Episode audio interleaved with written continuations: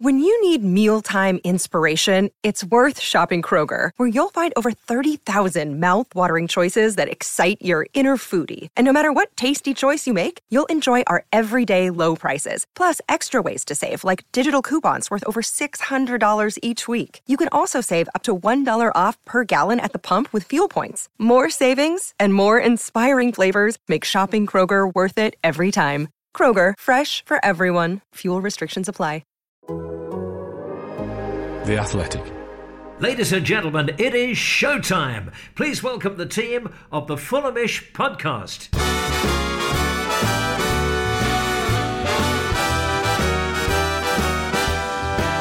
It's the Fulhamish podcast, your independent voice of Fulham FC. My name's Sammy James, and welcome to the show brought to you by The Athletic UK. And on today's episode, it's going to be looking ahead to Saturday's big game against West Brom at the Cottage, second versus third and surely Fulham's toughest test so far this season. Or maybe it won't be, uh, given how much of a spanking Coventry gave us, but we'll have to see. We'll also have a final word on Forest from Sunday. There's going to be a lot of talk about basketball in today's podcast. Also, we're going to be talking about the director of scouting. Bit of an odd decision, uh, it feels like, from the club to suspend their search from a few weeks ago. So we're going to get the lowdown from Peter and Jack's opinion, of course. And I've mentioned them now, so I should probably introduce them. Jack Collins, hello. Hello, listeners. Hello, Sammy. How are we doing? Good, thank you. We had a bit of confusion early doors because I thought you were wearing a Sevilla shirt. We, you are famously a Betis fan, so I was quite surprised. But it's a Bilbao top, and I got them slightly muddled up. I'm, I'm just doing my best to rep Benjamin. Do you know what I mean? So I'm wearing. It's actually an athletic club shirt, you know, of Bilbao. But we'll um, we'll give you it. Can you not say Bilbao? Not really. They don't like it. They don't like it. This is a famous thing that um, there's a big kicking off about them being called Athletic Club. It's a bit like Sporting are not Sporting Lisbon. They're just Sporting Club de Portugal based in Lisbon uh, or Sporting CP, but they hate being called Sporting Lisbon. So therefore, it's a bit similar with Bilbao. Athletic Club are Athletic Club of Bilbao. There you go. I can't, I can't, I can't buy that. Is Why? that what? That's like someone calling us Fulham London. but Would you that's like in that? our name. Well, we're called Fulham London. No, we're we're not Fulham London. They're No, Athletic Club Bilbao. Yes. Okay. Fine. But like, there, there's. I mean, you don't. You don't necessarily use all the things. Sporting is I suppose is a bit different because they're Sporting Club de Portugal, but people still call them Sporting Lisbon, right? Yeah. But they hate that. So you got to you got to take it at, at will, right? No, I refuse. Peter Rutzler, hello. Hello, how are we doing? Good. Where do you stand on not calling Sporting Lisbon Sporting Lisbon? It's absolutely not Sporting Lisbon. Never has been. Never will be. Oh, what? I Yeah. thought you'd. I thought you'd be. It's not their name. Their name is Sporting Club de Portugal. No. Yeah, correct. And it's Yeah. like you know, there's lots of clubs in, in, in Spain, in Portugal. Rayo Vallecano, right, are actually officially Rayo Vallecano de Madrid. But if you called them Rayo Madrid, everyone would kick off because that's not that like that's not what they're known as. It's the same thing here. Okay, maybe Sporting Lisbon. I was wrong, but Bilbao, Athletic Club Bilbao. I will. I will fight. Okay, but only if you start calling Rayo Vallecano Rayo Madrid. Fine, I will. Okay. Next time we play them, I'm going to break all the rules here. All right, I don't mate. care. You do what you need to do.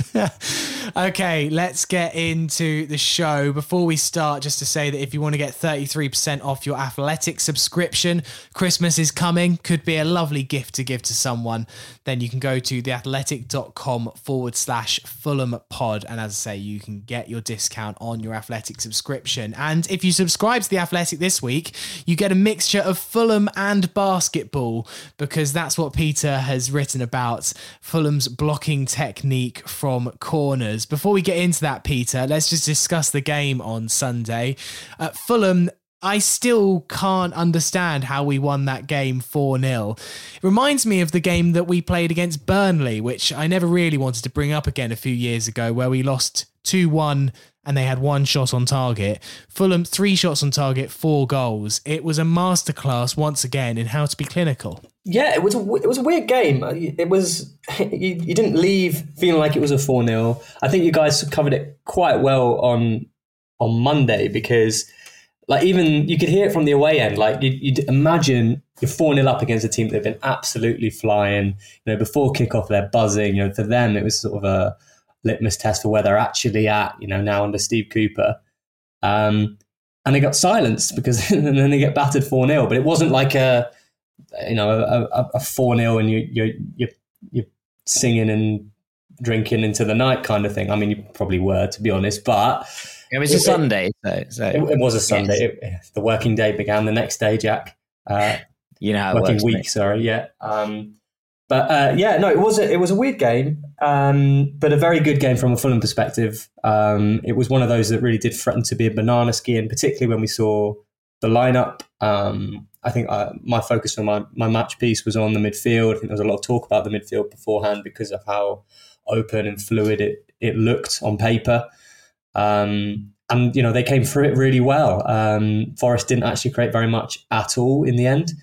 Um, for as much as it was a, a, close, closer game, at least it seemed that way. Uh, in, in reality, you know, Forest were restricted in what they were able to produce. I think the XG was below 0.4. Um, I always do like to quote that, so I apologise. Basically, they they had a few shots, but they weren't of any good quality.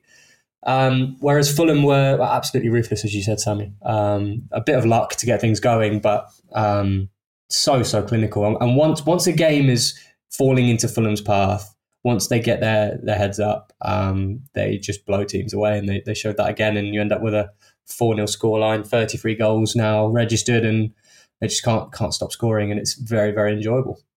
Jack, do you feel like Fulham are back on track? We had that Coventry game, as I mentioned a few weeks ago, but 4 1 win over our rivals, a fairly routine 2 0 win over Cardiff, and then this win over Nottingham Forest. Or have we papered over the cracks slightly. I don't feel like we're fully into right. This team's going to go 25 unbeaten and and go on a on a long blitz. I feel like there's still a few more stumbles before maybe Fulham get to the engine room, which I still believe we will get to at some point this season and, and get over the line. Yeah, but I mean, you also have to bear in mind that you don't have to go on 25 game unbeaten streaks to win this league. I think you need to pick up about, on average, if, if I'm being honest, two points a game, right? So, so that's what we're looking at. I think that sends you up. Two points a game average from here to the end of the season, from the position we're in now, sends Fulham up automatically, I think unless there's a massive change in fortunes or someone goes on an absolute storm, I would suggest that is going to be good enough in order to, to take us to the end of the season and will put us into those automatic promotion spots. Now, if you look at that this way and you can go, okay, yes, you can fall behind and do what Fulham have done in the past and go on mad charges, or you can have the occasional blip and win the kind of more routine ones, which is what feels like is happening at the moment. You know, yes, it was potentially a little bit kind, the scoreline on Sunday. But did we deserve to win the game? Absolutely no question. That's what I would argue. There is there is no doubt in my mind whatsoever that Fulham deserved to beat Forest on Sunday. Whereas if you, you, could say the same about the Cardiff game, I mean, it was 2 0. It was pretty comfortable. QPR, there was a little bit, you know, harem scarum at times, but Fulham were the better side. And on the whole, I think Coventry aside, Fulham have been a better side in pretty much every game this season. And, and that's a pretty good place to be in, right? Not all games are won by the better side. That's a it's a simple fact of, of, football, but most of them tend to be. And if Fulham are the team in the ascendancy for um, the whole season, or at least are the better team for ninety five percent of games the rest of this season, I'm comfortable with that being enough to send Fulham up. And so I'm I'm a little bit more relaxed than you. Do I think that Fulham are going to win every game from here to the end of the season? No, I hope we do. That'd be great vibes. I'd have a great time. I'd enjoy myself a whole lot more. But I think it's unrealistic. But what you'd look at it kind of separately and you go, okay, do I think Fulham are doing enough right now? If we kept up this kind of level of uh, pace, this kind of level of clinicality towards the end of the season that Fulham will go up automatically. The thing that is weighing heaviest on my mind is that we're going to lose Jean Michel Seri for a month for AFCON. That is right now the thing that I'm most concerned about about this Fulham side. Well, there's a chance, isn't there, that AFCON doesn't happen? Looks very, very slim now. Um, it, there were genuine concerns about Cameroon's ability to host the tournament, but the CAF have now said that South Africa has been lined up as a backup venue as well. So the chances are, even if it was removed from Cameroon, then it would be just given to South Africa to host at the same time because I don't think there's going to be enough time in the summer to do it before the World Cup. So yeah, yeah it looks like it's probably going to go ahead. Yeah, I hadn't even thought about the fact that Seri would be missing for such a long time. I guess that's why we have some uh, uh, squad depth, which is which is helpful as well. But um, yeah, that's going to be a really really tricky one to, to get over. Uh, some fag packet maths, Jack. I love doing mid pod maths. This is my favorite thing. If we got two points a game between now and the end of the season, it would be ninety three points. So yes, I think that'd be enough. I'm pretty sure that would be enough too. Uh, Peter, now the Athletic is is a is a beast. This is a, a big organisation, both this side and the other side of the pond. Did you think at the start of the season that there would be scope for a collaborative article with James Edward III, who covers the Detroit Pistons for the Athletic, and Tim Cato, who covers the Dallas Mavericks? No, no, I did not, Sammy. But Alas, here we are. You have managed to do some basketball research into Fulham's corner routine, which has worked three times this season, including on Sunday. Dennis Odoi, this kind of statue defender that um, brought down Worrall meant that Mitrovic had uh, a free couple of yards in the box to scoop away the corner, which then hit Jed Spence and put Fulham in control of this match. We have talked about this tactic. We briefly referenced it on um, Sunday's podcast. I think the debate there was is it legal? And I think mm. we all kind of have concluded that yes, it is, um, even though Steve Cooper protested so um, strongly. But what was your research uh, into into this um, move, and, and what did Marco Silva and uh, and our transatlantic cousins have to say about it?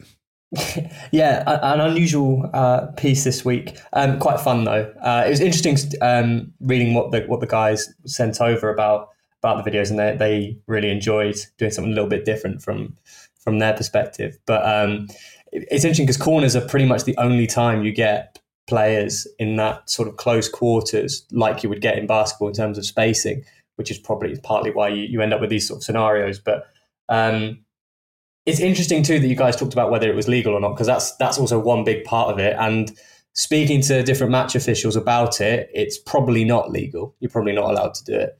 Um, I think in this case, because we've been able to look at it and go, here are these multiple incidences, and it's not just the goals. Um, there are other uh, examples of it during games. Um, it's quite obvious they're doing it deliberately, um, and when it is done deliberately, then you know it's it's a foul, it's impeding, it's obstruction. Um, but at the same time, if someone's standing still and not looking in a particular direction, how how is an official going to tell that this is actually obstruction in the first place? And as some of the commenters commenters on the piece have described, it's been something going on for a long time. But um, you know, Fulham have had such a such a high success rate um, in such a short amount of time that it, it, was definitely worth highlighting. We've seen three goals now of the same type, and I think I think people have noticed. There was the the Hull City at home game where you you watch Alexander Mitrovic drift in oceans of space inside the penalty area, and you think, how how has he found such space? Um, then did the same against Birmingham City this time. Dennis Odoi, who seems to play such an integral role in these corners. Um, this is why Kenny Tete is not coming back in. Yeah, this is why he's actually yeah. you know a real real key cog in this uh, well-oiled NBA machine. Um, so obviously scored then. Nat Chalobah that day was playing the role of um, it's called the pick, uh, doing screening. screening. There, there, are basketball terms that I'm not really that familiar with, but I've learned about screening. And anyway, that's what he's doing. He's screening the, the marker. I think it's Jeremie Bela for, at the Birmingham game. It was Tosin who takes out Jacob Greaves against Hull, leaves them both on the floor, which I also found mildly entertaining. And it seems like a lot of the American subscribers and the basketball subscribers are sort of taken aback by how easily players go down.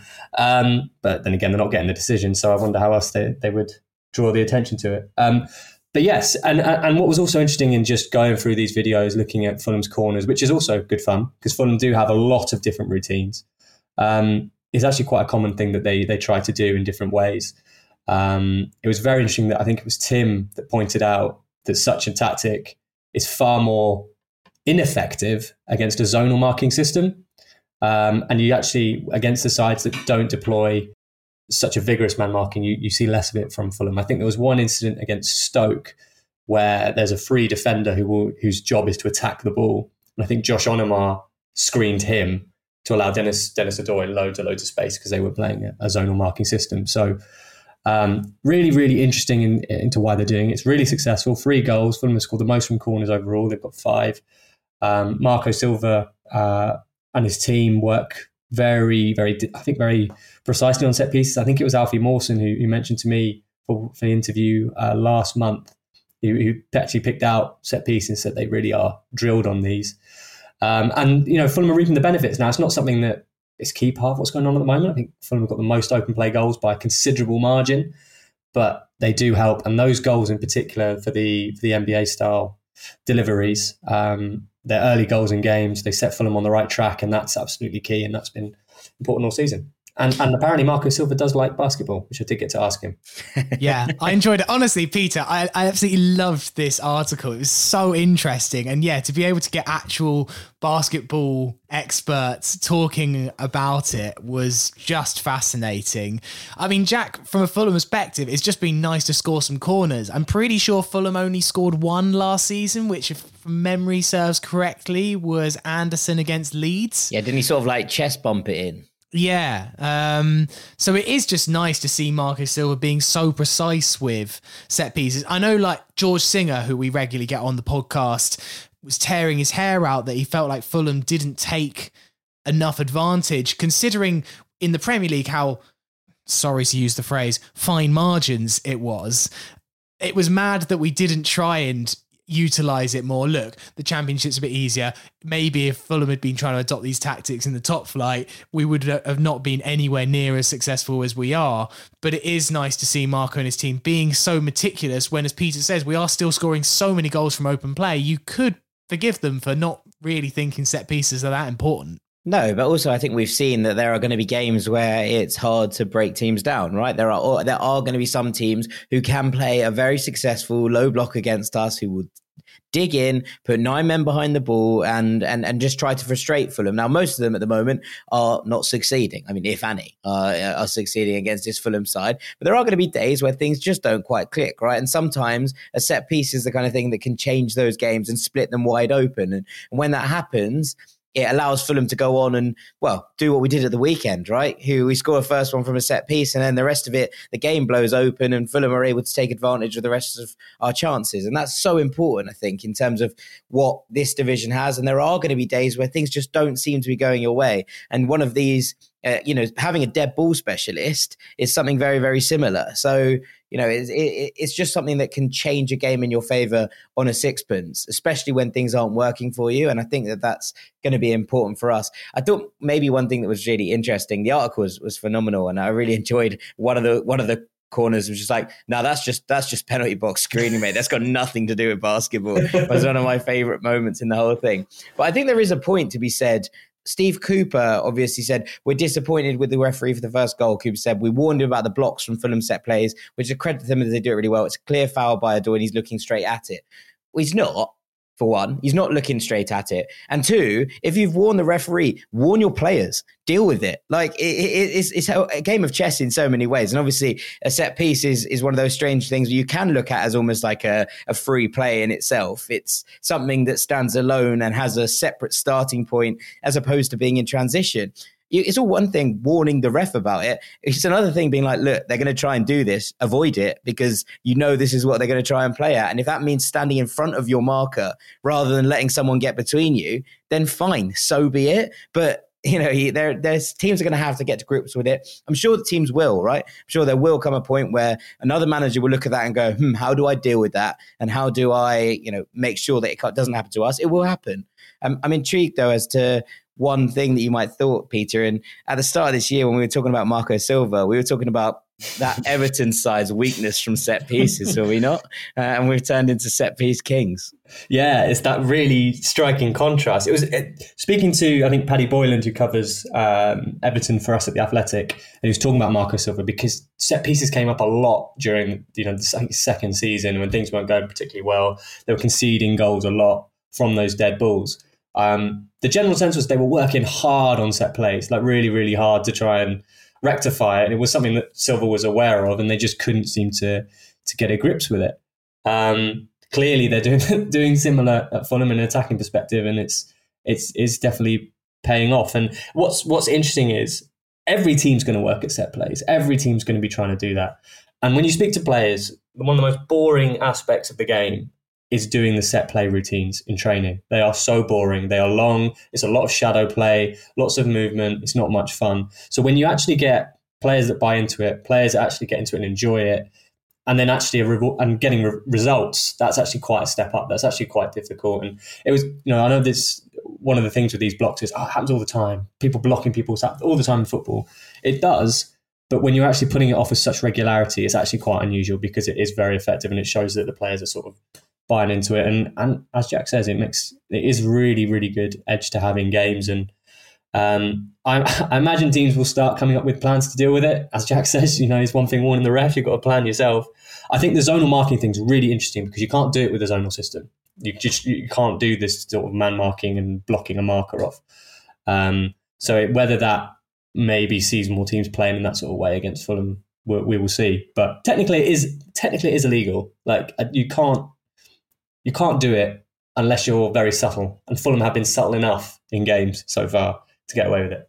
I guess the good thing is, look, obviously teams will be have spotted it. If if if if we've spotted it, yeah. then opposition scouts will 100%. But I guess the benefit is if teams are looking so hard for the block, what can Marco Silva and his team come up with next? Because they might be concentrating so much on who's going to block my run that actually Fulham can come up with something else that well, their attention's elsewhere. Anyway, fingers crossed if so, and uh, it's certainly been nice this season. And there's a lot of debate in in the football world, obviously with Man United and, and their tactics and the kind of lackadaisical approach of Ole Gunnar Solskjaer compared to the meticulous approach of the of the big three managers in the league. And actually, it just shows that it's that work on the training pitch that in the end pays off. And look, had Fulham managed to get an extra four or five goals from set pieces last year. I'm not saying Scott Parker didn't work on it, but clearly the fruits of Marcus Silva's labour have been evident. Maybe that keeps Fulham a lot closer than we are. We'll never know, but certainly it is one to ponder on. One other thing to, to mention as well um, is the fact that Fulham have some really good set play takers. Uh, like that's it's quite unusual how strong Fulham's repertoire or their, their arsenal is in this area. Like Harry Wilson, for one, is a fantastic dead ball specialist. Separate topic, but he really should be taking some free kicks. Like oh my god! I, free, is, is in, why was Mitrovic taking a free kick at the weekend? I have no idea. Like, uh, I mean, that's pulling ranked and then some. I mean, Harry's got to step up there because he he has a fantastic record. We all know about Neeskens Kebano as well. Um, Seri can take him as well. And Jean Michel Seri. Jean Michel Seri. I mean, even with those three, aside from free kicks, but on corners, the deliveries have been very, very good It's a really important factor. I mean, you can do all the work you want, but if you haven't got someone to whip the right cross in, it makes all the difference. And Cairney can take a corner as well. Not oh, that yeah. he ever does because he wants to stand on the edge of the box. Yeah, but now he can stand on the edge of the box, and that's absolutely fine. And I'm yeah. okay with that but Cairney is an underrated corner taker. I, I was disappointed for Neeskens because he got his free kick in the position that he wanted against Cardiff. He just came up against the most man mountain team that there is. also, he did the weirdest run up I've ever seen. And I was like, no, what is this? The like really aggressive steps. I was like, nah, Neeskens, you didn't used to do that. You should just take a normal step up and whip it in. I was like, I don't like this new, I don't like this new run up, mate.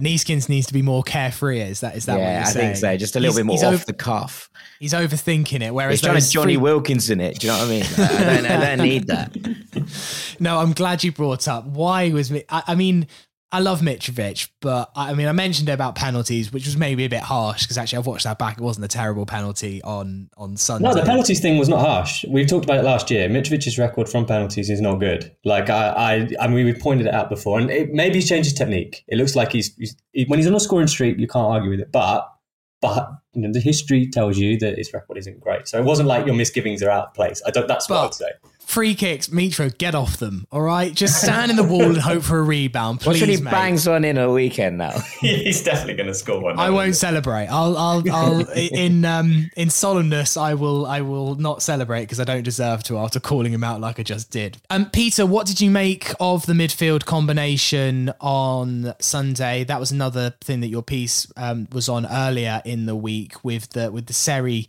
Cairney partnership. It was well documented that it didn't work too well back in the Premier League. I thought it worked well enough on Sunday. Of course it did. We, we won the game 4 0. I've reservations about it if it's that going forward, but I don't think it will, considering if Harrison Reed is back, I think he gets into the team also almost automatically anyway. But it worked well, and I'm just I'm just happy to see TC back on the pitch. Yeah, I, I, think the the main takeaway I had from it was that it was reassuring that Fulham could play that free and still come away with a good result. Obviously, it was a, an incredible result in terms of the scoreline. Um, but they were still able to do it. And I think the big worry was that they would just get overrun. Um, factors in the game helped. Obviously, an early goal. Jack Colback's yellow card, I think, was really important that he got booked so early. It was a really stupid tackle, but that really like changed his game uh, and probably the dynamic of that midfield a little bit. Um, but the the fact that as a free, you've got two very much playmakers in there, and then Decordova-Reid, who is a goal scorer, um, and they're still able to be pretty solid. Um, as we were saying before, earlier in the pod, like Forest weren't able to create that much. Um, their success was coming in wide areas. They were generally going around them. There was um, they didn't really go through them. Tom Cairney was quite disciplined. Um, he, he, he sort of tucked in alongside Seri, and as you say, one of the big talking points was Seri and Cairney. Can they do it? Um, brought it up, brought this up with Silva last week. He sort of acknowledged the fact that this is, you know, this is a thing. Like they are similar kind of playmakers. Their profiles are similar, and they can't do things that Nathaniel Chalobah can do and Harrison Reed can do. Um, so I, th- I think in general, when everyone's fully fit, you're probably not going to see that kind of balance that often. I don't think. At least with a Decordova-Reid in there as well, you're going to get you're going to need someone who's got that energy or that dynamism to do the the less pleasant stuff in, in, in midfield, like like Nat Chalobah and, and Harrison Reed. And um, but when when they were forced to use it, they were able to do it. And I think that's that's pretty pretty encouraging. And Tom Cairney's played deep. It's not it's not a question of saying can't play deep. They can't do the defensive stuff. Um, it's just whether it's the most effective in the yeah. in, in the formation that Fulham are playing. It could help that Decordova-Reid is quite a disciplined player as well and can do a little bit more defending from the number 10. I think if you were playing Carvalho, Seri, and Cairney, then there's dangers. Nothing against. I mean, Carvalho actually does put in yeah, the work say, as, as, well. It's just but, a little bit lightweight, isn't it? Yeah, that's yeah. that's the big thing. It's just having that bite. Um, Decordova does work hard. We've seen him. Versatility is fantastic, but you, you want someone who's more natural with a bite. I mean, these are like a variation of first world problems in championship football terms. I feel like this is this is, this is the minutiae that we're getting into um, um, about problems that Fulham have because it's you know, having yeah. that midfield is is pretty good. First world championship problem sums it up brilliantly. Uh, Jack, uh, your thoughts on on Seri and Cairney, other than it's just vibes? Yeah, I enjoyed the vibes though, so it was fine. Look, I mean, like Peter says, we didn't really get pushed through the middle. Now, whether that's because we had so much control of the game and, and control of the ball, or just that that wasn't Forest's strategy, is is one thing, right? If someone comes at us at the weekend and we're playing that same thing again, then perhaps that perhaps West Brom would would be more of a, a test for those two. But I think you're absolutely right about Bobby Reid, and you know actually him tucking in as playing almost as like twin eights with with Cairney, I thought, and and and for for periods of the game being able to just play as like a real three rather than a four two three one um, allowed us to just you know sail through it without too many problems. And, and you know that Colback booking, as Pete says, absolutely massive in just in terms of there not being too much bite in the middle of the field all the way through the game, and actually it being something that Fulham were able to just play through, play through the phases. And when you have two passes of the ball as good as Cairney and Seri in there, you're always going to find some joy. So I think that's probably the the important thing. As you know, it, it, I would just reiterate, I probably wouldn't be playing those three in the middle if everyone was fit and this was a championship playoff final. Um, but ultimately, for the best part of you know almost all, every single one of those players would start for almost every other team team in this league, and I think that's important to remember as well. So let's be grateful for the the vast array of gems that we have in in the middle. Yeah, indeed. Right, we'll take a quick break, and then afterwards, we've got a few questions about this director of scouting business. Part two of the Fulhamish podcast. Sammy James here. I'm joined by Jack Collins. Hello, listeners. And Peter Rutzler. Hello. Um, Peter, uh, I've been promising uh, listeners to ask you about this for a couple of weeks. Uh, the news that came out from the Fulham Supporters Trust that uh, the club have suspended their search for a, a director of scouting. Uh, it was kind of buried at the bottom of the FST's notes from October, and, and here's the words Further to previous meetings, discussions on the appointment of the director of scouting, the trust asked for an update on when it was anticipated they would be in post. The club said that this is currently on hold and an update will be communicated if there are any developments. You then kind of release the story, and, and then from your knowledge, this is because the club are happy with how things are. Didn't sound great, and my alarm bells are fully on. Yeah, um, obviously we've talked a lot about this position because it came out uh, in May. Um, the, we've known it was in the interview process. We talked about that, um, and it just just seemed to drag on. Um, I didn't have the impression that it would be scrapped. I don't have that impression at the moment, but judging from the wording and the current situation as it is, there's there's no urgency at all to appoint this position now. Um, you know, initially I think it was supposed to be uh, a role that was on a sort of a, a, senior part. It was seen as an integral role, I think, um, taking over some of the scouting responsibilities or day to day operational stuff that, that Tony Khan can't do, um, while not necessarily impinging on what uh, Chief Scout Brian Talbot does. Um, now, obviously, this has come out the, in the FT, FST notes, um, and my sort of I'm speaking to different people about it was on the on the basis you say, Sammy, that there's no urgency to to fill the role. There's a, there there's contentment of the structure, and that contentment stems more from the fact that one, the summer transfer window went quite well. Marco Silva's quite happy with how things have gone. He's got a good working relationship with Tony Khan at the moment, and there's no sense that they need to change anything at this point. Um, I think when we look back at last season and when this position came into being, and we saw that there was a job advert, wasn't there, that was public, uh, both on you know, private job centers and obviously LinkedIn as well, that we all saw. Um, that um, you know, this was under Scott Parker's management, and Scott Parker had made it very clear that he wanted structural changes. He'd made those comments in, in to, to us in the media, and and it, it was evident behind the scenes as well. Since that time, we've had a new new manager come in, and it's clearly not a, a priority. Um, I, I, think what I would say is it's not something that would be written off, and it'd be interest, interesting to see if it does. During this process, like there have been candidates, people have been interviewed for it. Um, which is something I'm aware of. Uh, I don't know what the situation is with them, but it'll be interesting to see how that sort of plays out going forward. It, would, it looks like, if you're going to say it's on hold, it looks like it's been paused for a decent amount of time. I mean, Jack, I, I, said on Sunday's podcast that I feel like I'm watching a car crash in six months slash a year's time. I'm I'm baffled by this decision. We've talked at length about how clearly Tony Khan does not have the time to probably a proper director of football in the modern conventional sense seems to kind of be pulling it together with transfers but I just fear that with this decision, it's going to be short termism, short termism, short termism. Maybe that's our strategy. I don't know.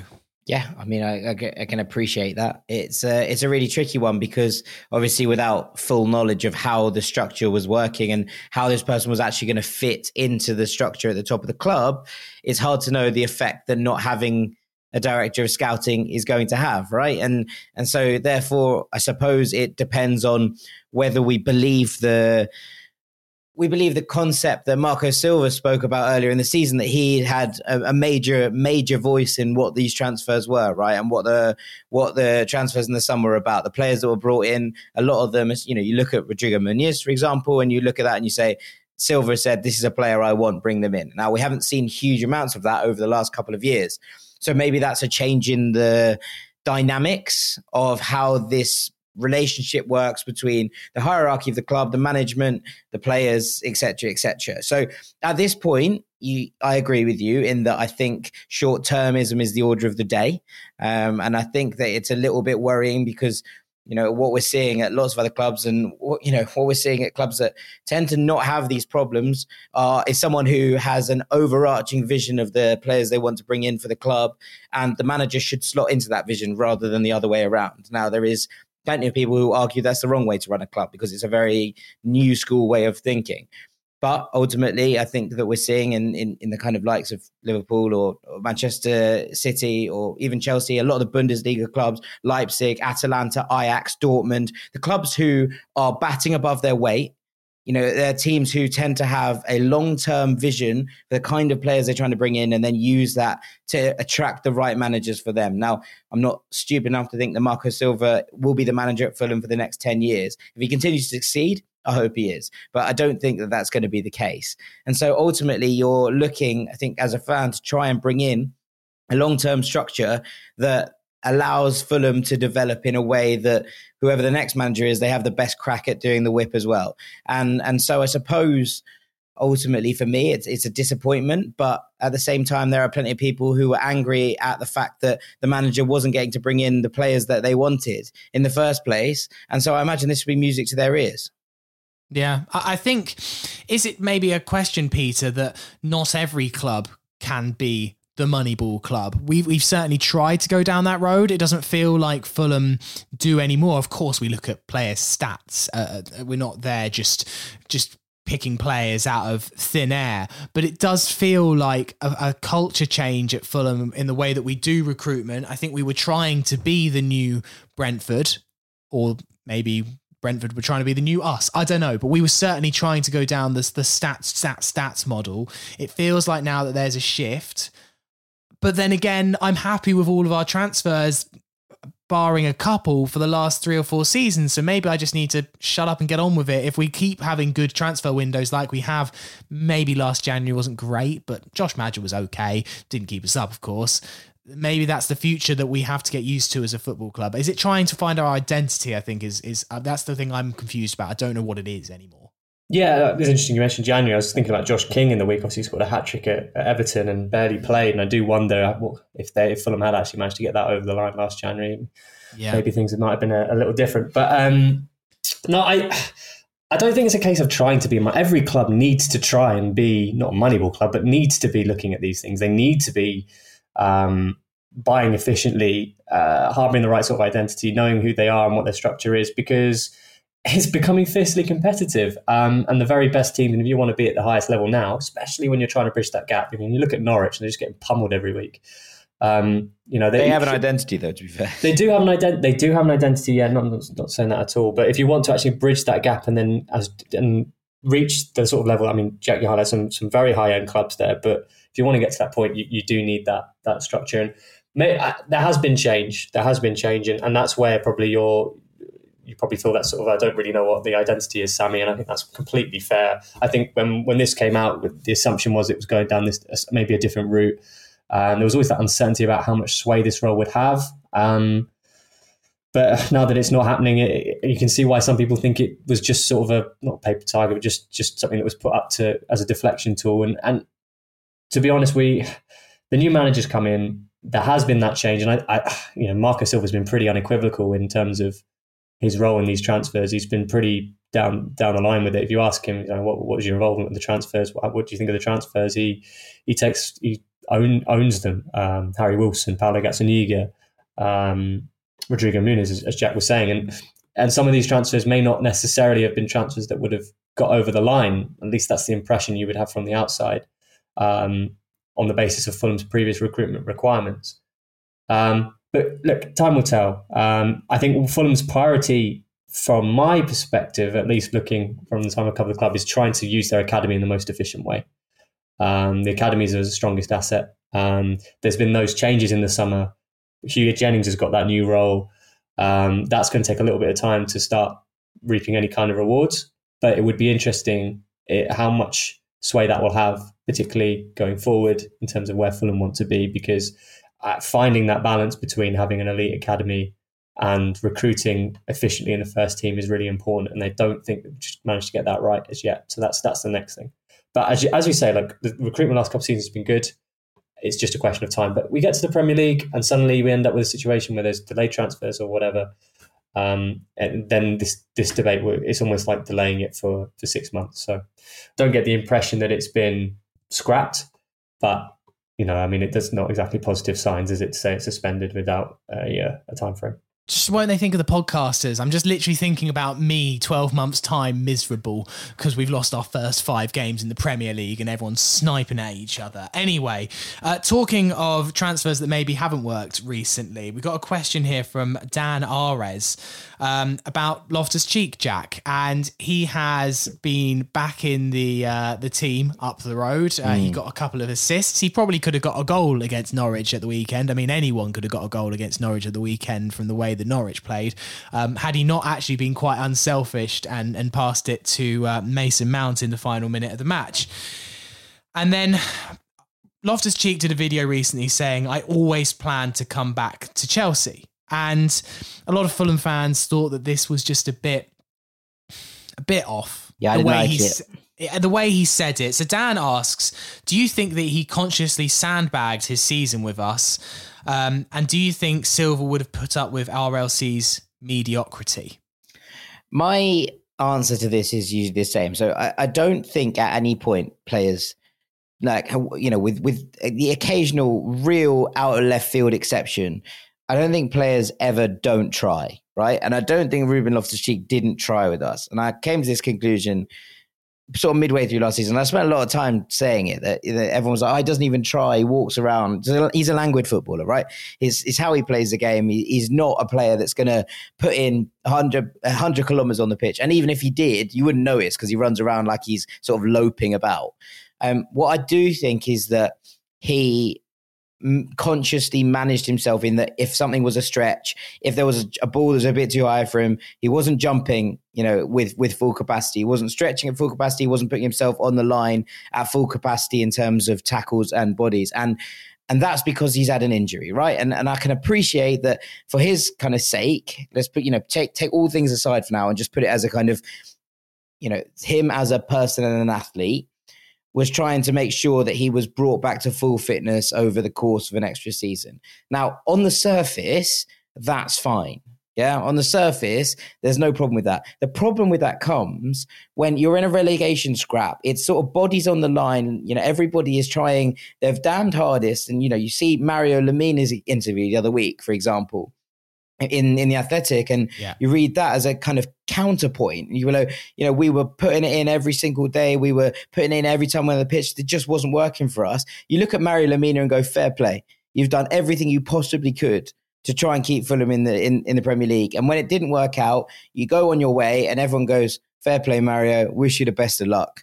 You know off you know you go with good grace. If Mario Lemina ever comes back to the cottage he will get a hand, right? You know, he will he will, he will be given a, a, clap in the same way that Steph Joe, obviously in a much longer capacity, you know, come down to the Hammersmith end last week and was given a standing ovation pretty much. Now, obviously, there are certain levels to this, but you get what I'm getting at.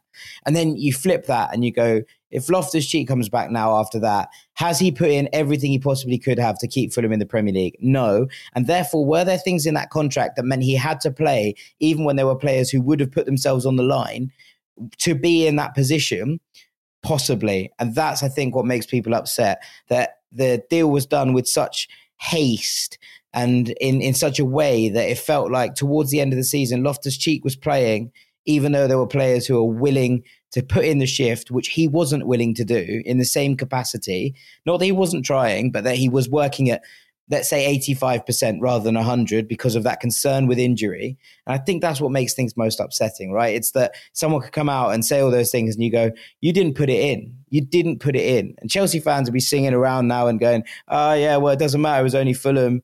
And I remember, you know, quote tweeting something a couple of weeks ago, and there was someone saying, "Oh, everyone owes Ruben Loftus Cheek an apology." Quote tweeted saying Ruben Loftus Cheek owes the Fulham fan base an apology, and I think you know their response was the the kind of Jeremy Clarkson going, "Oh no." Anyway, um, it was you know, and that's I imagine how Chelsea feel about Fulham quite a lot of the time. But ultimately, it does matter to Fulham fans, and it matters in the grander scheme of things when you want to be weighed in the balance. And can someone come and say, "Oh, Ruben Loftus Cheek did his best through his entire career"? I don't think they can now. I don't think they can. Don't think at any point you can go. And if Fulham fans wish Loftus Cheek ill, I'm not saying that I do, and I'm not saying there are plenty of things, but if people do, potentially in their rights to say things like that after he has comments like those. During the season that, that Loftus Cheek had, um, and you reflect on it and what he was actually able to contribute during that during that campaign, yeah, I, I completely sympathise with Jack. I think on the basis of the expectations that everyone had, Loftus Cheek didn't live up to them. Um, I think there's, there's, there are elements to it. I've I've never been able to stand up the idea that he um, had to play. Um, I can't say that it's not true, but I've not been able to uh, prove that. But one of the most interesting things about his current renaissance at Chelsea that we're seeing, you know, the fact that he's come into back into Thomas Tuchel's team, uh, he's playing well, he's getting assists. Um, uh, just from a basic tactical point of view, is the fact that he's playing deeper. Uh, I think we talked about it last season, um, throughout the, the, year actually, and um, he, he himself mentioned that his favourite year at Chelsea was under Maurizio Sarri when he played in a deeper role, um, and we didn't really see that at Fulham. Um, he would he would often play in that ten position, almost as if to try and get him closer to to the front line that just wasn't producing enough goals. Um, and ultimately, it, it's interesting because when whenever I spoke to people about Loftus Cheek, there was always this sense that we, we there is that quality there.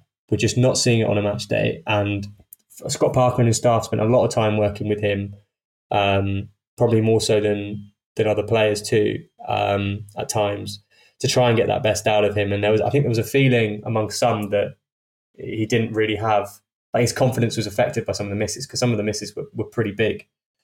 But then at the same time, you, you look back and you see the comments he's made now, and it, they're going to great. It's almost there's a lack of um, awareness around it. Now, there's a, you have to think from his perspective, he wasn't the most popular character for quite some time at Fulham, um, particularly in the second half of the season.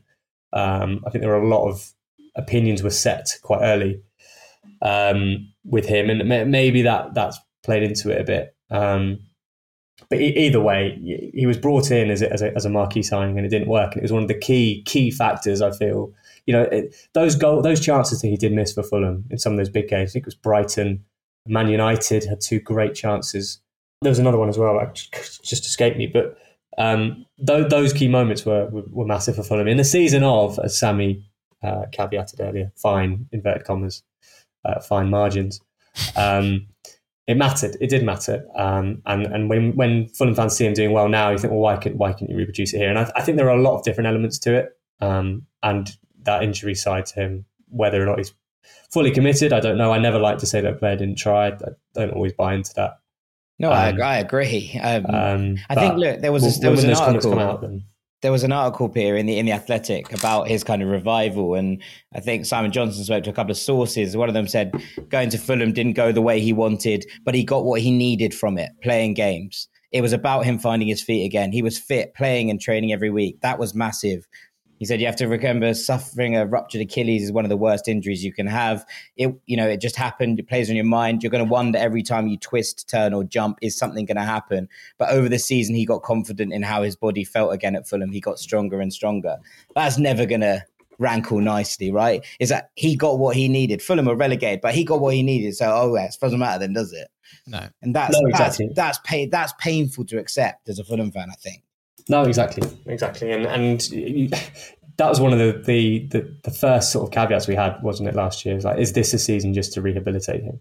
Now, at the time, you know, he, he had something to play for. He had the Euros, but he, if you, from his perspective, he had something to play for. Absolutely, not just in terms of, well, I wanted, wanted to get back to Chelsea. Fine, one, his career and the competition at Chelsea was huge, but he also wanted to get into that England setup. I guess there became a point where actually he couldn't do anything here whatever, even if he had the most miraculous 10 last games of the season and kept us up, he won't get into the Euros. He was probably getting back to Chelsea anyway. So why did it matter? Anyway, we'll we'll, we'll move away from. Um, I feel like I've brought up um, bitter, long lost memories with that Burnley defeat and then RLC in this podcast. So apologies. Thanks, mate, yeah. We'll be yeah, we'll be looking ahead in the next section to West Brom on Saturday. Three of the Fulhamish podcast is Sammy here with Jack and Peter. Now, on this podcast, we've stopped recently doing too many opposition previews. I think ultimately, do you really care to hear 15 minutes on how Hull's season's gone? Maybe you do, but maybe not on this podcast. However, I think when matches are as big as they are on Saturday, getting an opposition preview is well worth it. Uh, and I spoke to the awesome Louis Bent from the Baggies podcast and started off by asking him how the last couple of weeks have been for the Baggies definitely up and down. Definitely up and down is, is something that I'd use to describe the past couple of weeks uh, of Albion action. Really, I think last week was was a complete summary of Valérien Ismaël's reign at West Brom so far. We've had a, a 2 1 loss at Swansea City, which is probably the worst performance of the season. No hope of getting a victory really in that game. And then all of a sudden, going on to Bristol City, a fantastic win, best performance of the season. It, it, it was a complete uh, contrast uh, week for Albion fans. So I think that that really summed up Valérien Ismaël's reign so far. And it was a very interesting week, but glad to at least end it on a high, even though the the midweek game didn't really start kick it off in the right fashion. I'll say. I'm fascinated by the style of play of Valérien Ishmael. He was someone linked with Fulham over the summer. I think when we think back about it, Fulham have always tried to be a passing, possession heavy team. I'm not sure Ishmael's style would have worked with ourselves. Um, the style of play he had at Barnsley was pretty mad. But from what I can tell, Ismaël has maybe reined in slightly at West Brom. Like I, I, saw, like for instance, your first goal against Bristol City on Saturday. That's a really nice passing move. I think maybe people have this conception that your long throws and nothing else. I mean, your second goal was a long throw. You still do that too, but is it not quite the full Val ball that uh, you guys maybe were not fearing, but expecting at least. I think uh, from watching Barnsley last season, the high press was such a huge thing and just constantly running around. I think that was in place for probably the first three or four games of the season for Albion, but I think going through it's kind of died out a little bit. I'm not sure whether that's under tactical instruction or just the fact that you know the players will get get shattered by the end of the by the end of playing playing so many games of that style. I think it's been it's been quite difficult to be honest seeing that seeing um, that press sort of fade away because it was so effective in those first few games, especially against Bournemouth, who are a team that like to play their football, and it was quite interesting to see how that worked. But yeah, it's kind of faded away recently, and kind of the long ball has been sort of drafted out in a couple of games recently. The Bristol City one game being one, we did bring it in for the Swansea game, the more direct style of play, and it didn't really work. But we've, uh, especially in the Cardiff game, and, and and obviously this one against Bristol, we've we kind of reined it in, as you said, and just tried a bit more of a, a shorter passing game, which I think is is far more effective against teams that are going to try and be physical and going to try and beat you in the air, which is something that we can't do against teams like Cardiff, the the Millwalls, and even Bristol City to some extent uh, I think reining it in is definitely something that's been good for us so far, and, and definitely something that, that's worked, especially in those two games I've just mentioned. There a four 0 and a three 0 win. I think that certainly indicates to to to Val that that's something that needs to be done from time to time to to just to just mix things up a bit, really. Uh, and I'd be interested to know about your away form. It's been pretty pretty patchy of late. You had the defeat at Swansea, you had the defeat at Stoke. You did win at Cardiff, although they're in free fall. Uh, a draw at Preston, and even against Peterborough, you won in the last minute, but it, it mm. took a last minute goal to, to beat Peterborough. Why do you think it is that West Brom seem to be struggling away from home? Because at home, your record's not far off flawless, really. Yeah, at home it's been been fantastic. As you know, Ismaël, I was really confused when he came into the club. He was constantly driving this thing about making the Hawthorns a fearful place to visit and things like that. And he's certainly done that. I couldn't quite grasp why he kept saying it over and over again because I thought that's surely something that every manager would want to implement at any club wherever they're going. But he kept saying it and he's certainly done that at the Hawthorns. Away from home, it's been a bit weird. I think we've sort of gone onto a team's turf. We've tried to be sort of a bit of more of a nastier side when we go away from home and it just just hasn't quite worked because obviously teams have got their fans behind them now after you know having the fans back in the ground. Teams have got their way of playing, and we we found it quite hard to disrupt that away from home. At home, I think it's been quite easy. Really, teams are coming in wanting to play a bit more, a bit deeper, and, and we've kind of we've kind of um, you know planned for that and, and got through it. But I think away from home we've just we just kind of struggled to to break down teams and, and disrupt their own style of play. Uh, where at the Hawthorns we, we kind of tried to set the tempo really, and we seem in control quite a lot at the Hawthorns. But away from home we just seem to the other team always seems to have a little bit of an edge on us. It's it's a bit of a weird one, but yeah, I think home form is definitely something to be pleased pleased about. Away form is definitely something that needs to be looked at. Well, hopefully the uh, away hoodoo continues from a Fulham point of view on Saturday. Um, Ismaël made a bit of a tactical tweak for your game against um, Bristol City. Uh, what exactly was it that he that he changed? Yeah, it was it was it was more the shorter passing as as I, as I mentioned there. It was it was kind of just just reining in this long ball against a side that were really strong in the air. Obviously, you look at their back, the back line, very, very big guys, just like they were when we played Millwall. I think it was just reining in that sort of long ball and that that more direct style of play because we made that mistake against Millwall, Derby, Preston, and, and it didn't go well. That's three draws on the bounce, and that was quite a, a, a dark sort of a, a, dampened period in the season, really, where we look to be potentially dropping out of the automatics and, and falling away really from y- yourself and Bournemouth. So I think, yeah, I think reining it in and, and kind of just changing things about, a few little tweaks. I think obviously coming in against Bristol City, there were two midfield change. Well, two two different midfielders coming in. Obviously, Livermore's suspe- was suspended for that particular game after accumulating the the five yellow cards, and then obviously Alex Mowatt was injured uh, the week before, and Molumby and Snodgrass came in, which I was I was very sceptical about Snodgrass. It's, it was his first start since last February, and he was a, a, real revelation. It was so nice to see a player with experience just put his foot on the ball. Quite often this season, the midfield's been bypassed, the ball's just been lumped onto the midfield, and somebody like Jake Livermore will just boot it down the pitch, and it will just end up in the goalkeeper's arms. Whereas Snodgrass, it was just so nice to see. Obviously, Livermore's got the experience, but Snodgrass being a more attacking player and obviously formerly an attacking midfielder or a winger, if you like, just put putting his foot on the ball and just just looking up and just just taking more care over the play. It was very nice to see. So yeah, a few tactical tweaks in there, and I can potentially see that happening again on uh, on Saturday against against yourselves. There's a lot of experience in your side. Um, your, your, team, a bit like Fulham's, really has stayed fairly consistent from the Premier League back down to the Championship. And there are several players in there that I thought had decent enough seasons, um, as decent as a season you, you can ever have when finishing in the relegation zone. The likes of Ajayi, Bartley, um, obviously Karlan Grant didn't have the greatest time in the Premier League, but he's come back firing. Who are the key players that that make this West Brom team tick? I think I'd I'd, I'd, probably say Alex Mowatt, but he's he's unlikely to be available, so I, I won't pick him. But a player I, have been really surprised by his development. Really, is Conor Townsend, uh, who, who's been playing in a left wing back sort of position for us.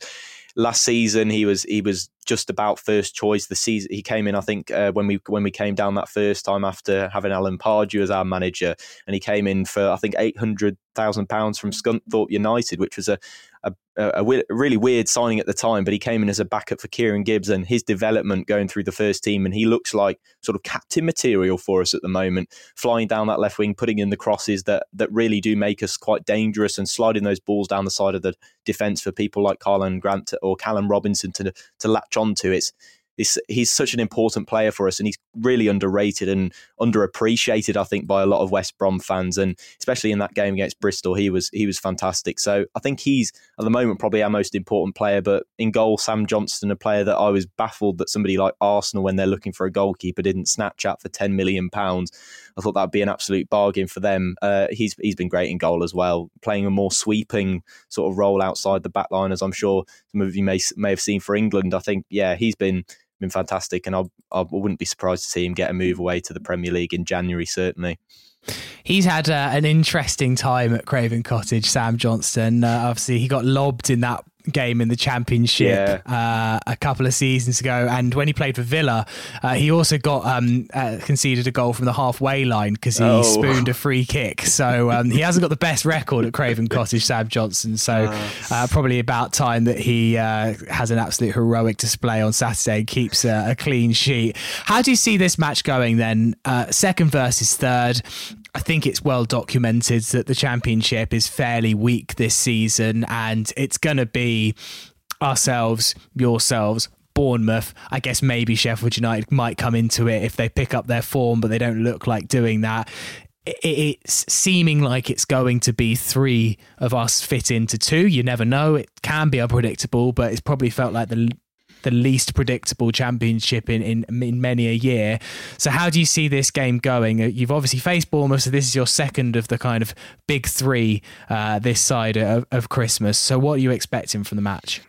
I'm really excited for it, but also with that kind of massive nervous feeling because it is a huge game in the championship. I mean, you know, as you mentioned, there's probably three or four sides that you just you get anxious about facing. We've played obviously Bournemouth and Sheffield United so far, and you guys are really the the last one until we head into that second half of the season that we're really quite nervous about playing because I don't think we've got a great record against you either. I don't think we've we've beaten you since something like 2013 or something along those lines. So it's not been a not been a great great story going to Craven Cottage over the years. But I think um, going into the game, I think obviously you guys play some some very nice football and have, have, still got, as you mentioned, a lot of those players that were in the Premier League with you last season, where obviously you had that great that that that run. Uh, I think towards March sort of time where you where you won quite a few games on the bounce, where you looked like you might be end, up, ending up staying up. But I think yeah, I think it's going to be an interesting game. I think it's going to be one that we're going to have to try and employ the high press for and try and employ a more direct style of play. That typical Val ball, I think, is going to have to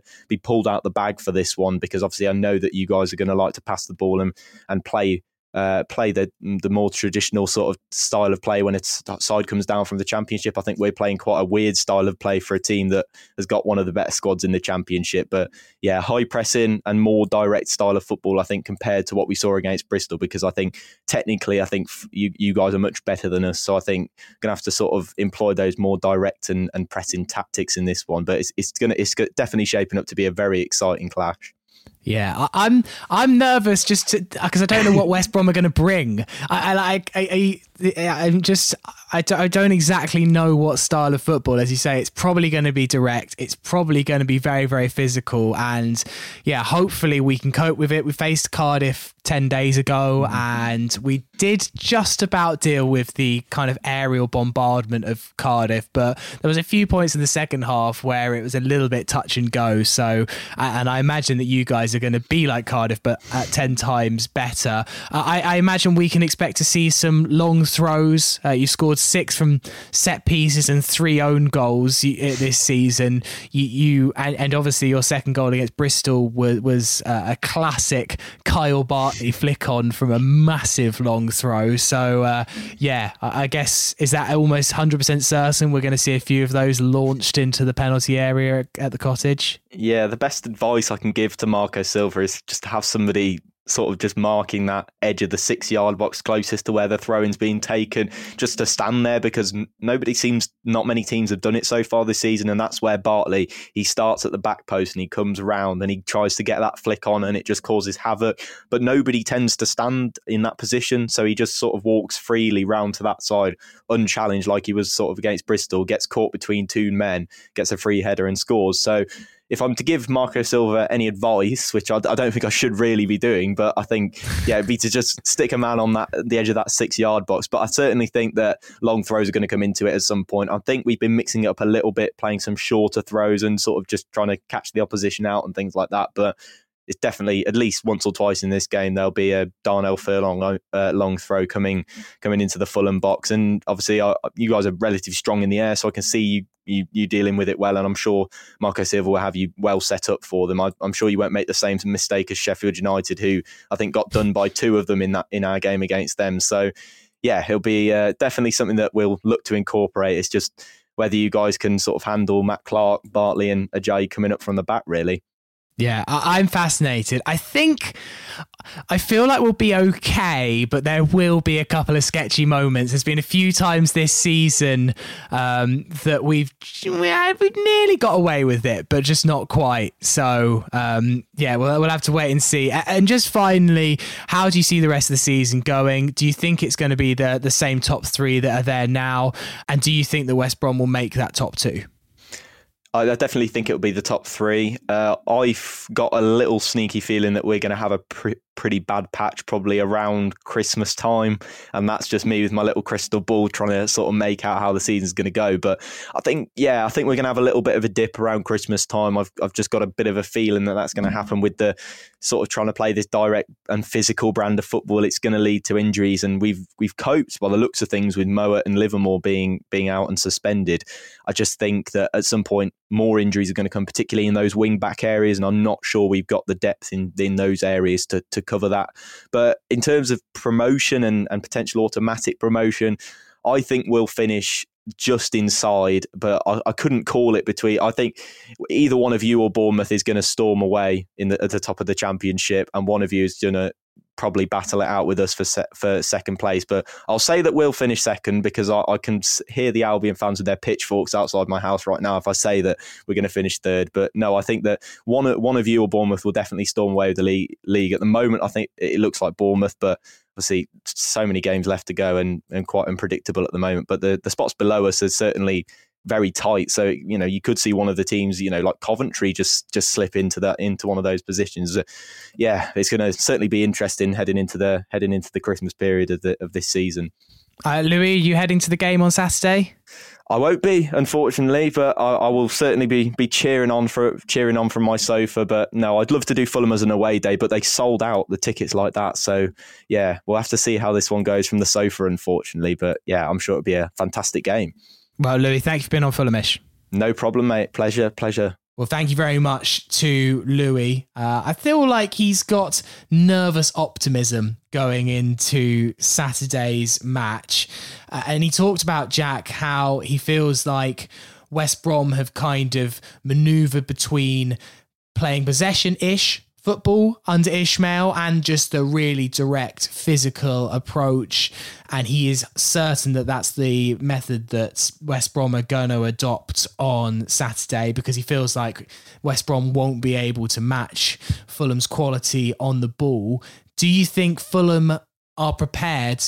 To deal with the bombardment that's going to come in from West Brom on Saturday. I felt like we we didn't really deal with it brilliantly against Cardiff, even though we got the job done. There were a few, as you put them earlier, harem scarum moments. I mean, not huge amounts though. Although you know, it's worth pointing out quite early on that West Brom are a much better side than Cardiff City, exactly. who you know have got on to sack their manager. Yeah, you know after this, so it, it is that. I mean, look, there's there's a slight difference in that yes, West Brom are relatively big and have some physical players, but they're not also a load of giants, right? Yes, there are.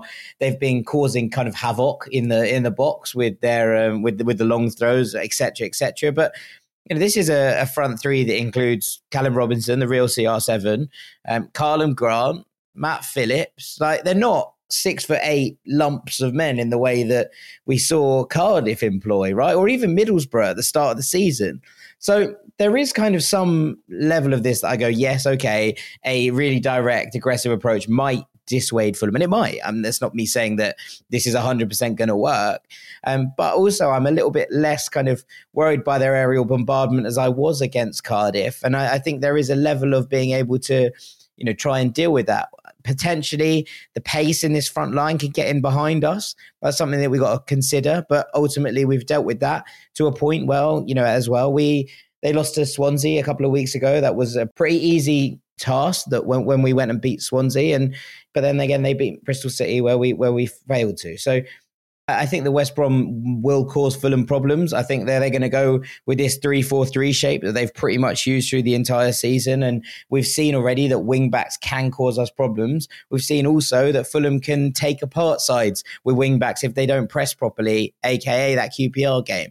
And so my point would be if Fulham can get the better of this game early on, I think we could we could really get you know get something big out of this and uh, get a result that look that the rest of the league looks at and goes, oh okay, wow. But if it ends up being tight and really, really kind of tense, then yeah, of course, this West Brom side are, are, strong enough and direct enough and clever enough to nick a goal and and make sure that it's a really sad afternoon on the Thames. Peter, we don't know what the Fulham team news is yet.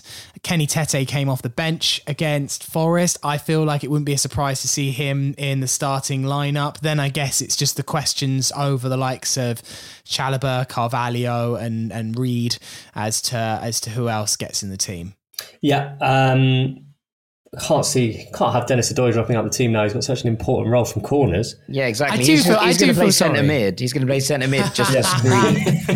he's just can we bring screening him, everyone, screening Terry. Can we bring him on NFL style just for the corners? Special you know, team like, Odoi. Special team. I'd love to see it. Yeah. Um, it'll be really interesting to see what Marco Silva does in midfield. Um, I expect it to be far more balanced than, um, than what we saw against Forest with Harrison Reed available. Obviously, he was on the bench last week. Uh, and depending what Nathaniel Chalobah's fitness is, I'm sure we'll find out a bit more uh, before the weekend. Um, but then, yeah, the, the, other big question is Fabio Carvalho. I mean, he's should be past his COVID um, isolation period over his toe injury. So, by all by all accounts, that should mean he's back in contention. So, uh, we'll see what Marco Silva says this week on him. Um, it'll be an interesting question because with Tom Cairney available, there's some real competition in that position anyway. Um, but we've we've seen the quality he has, and uh, he's certainly been missed. Um, and then, yeah, I mean, it's it's how you deal with with as Jack was outlining West Brom's high press. I, I agree with him. I think it's a game that Fulham can cause, them real problems, but at the same time, they can cause Fulham real problems as well, which doesn't tell you too much. But it doesn't mean I'm expecting quite an exciting game. I'd be really surprised if it's tight and tense. Um, I feel like a direct style can suit Fulham, and I actually think the biggest thing will be the intensity of the game. Um, where Fulham have not been at it is when they've where they've dropped intensity, where a game has lacked tempo I can't see that happening on Saturday lunchtime. And if that means Fulham having to play at full hill, full tilt for most of the game, I imagine they'll do very well in that and thrive when, when that comes to pass. But again, it depends on how effective West Brom are in their very, very unique, direct style of football. Yeah, I'm feeling hopeful ahead of Saturday, and, and I think it would be such a massive, massive, massive win. I think you open up that little bit of a cushion um, to West Brom. There's a couple of games remaining to the, to the end of the international break.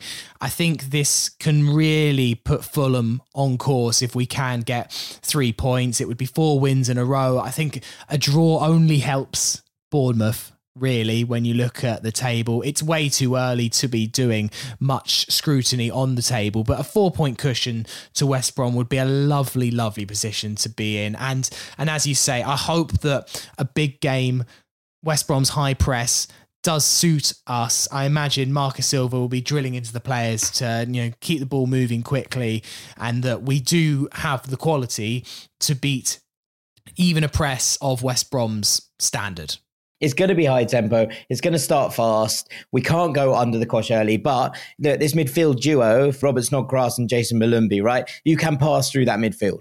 And, you know, you don't want them on the ball. They're both decent ball players. Molumby is a good player that gets around the pitch and he's done good things for the Republic. But ultimately, I think you're looking at this as a side that Fulham can beat if we get on the ball and, and, and, control the game. And if you can get Jean Michel into the right positions at the bottom of that base, he's going to be absolutely fine and we'll be able to pick our way through them. But if they start fast and, and, and put us under the cosh early doors, the last thing we want is this Fulham mentality going again. Obviously, it's nice to know that of of late we've been able to battle through these things but on the whole you know if you can get a hold of this game and really start to get into it i think fulham could can, can get this done Brilliant. All right, well we'll see what happens on Saturday. 12:30 kickoff.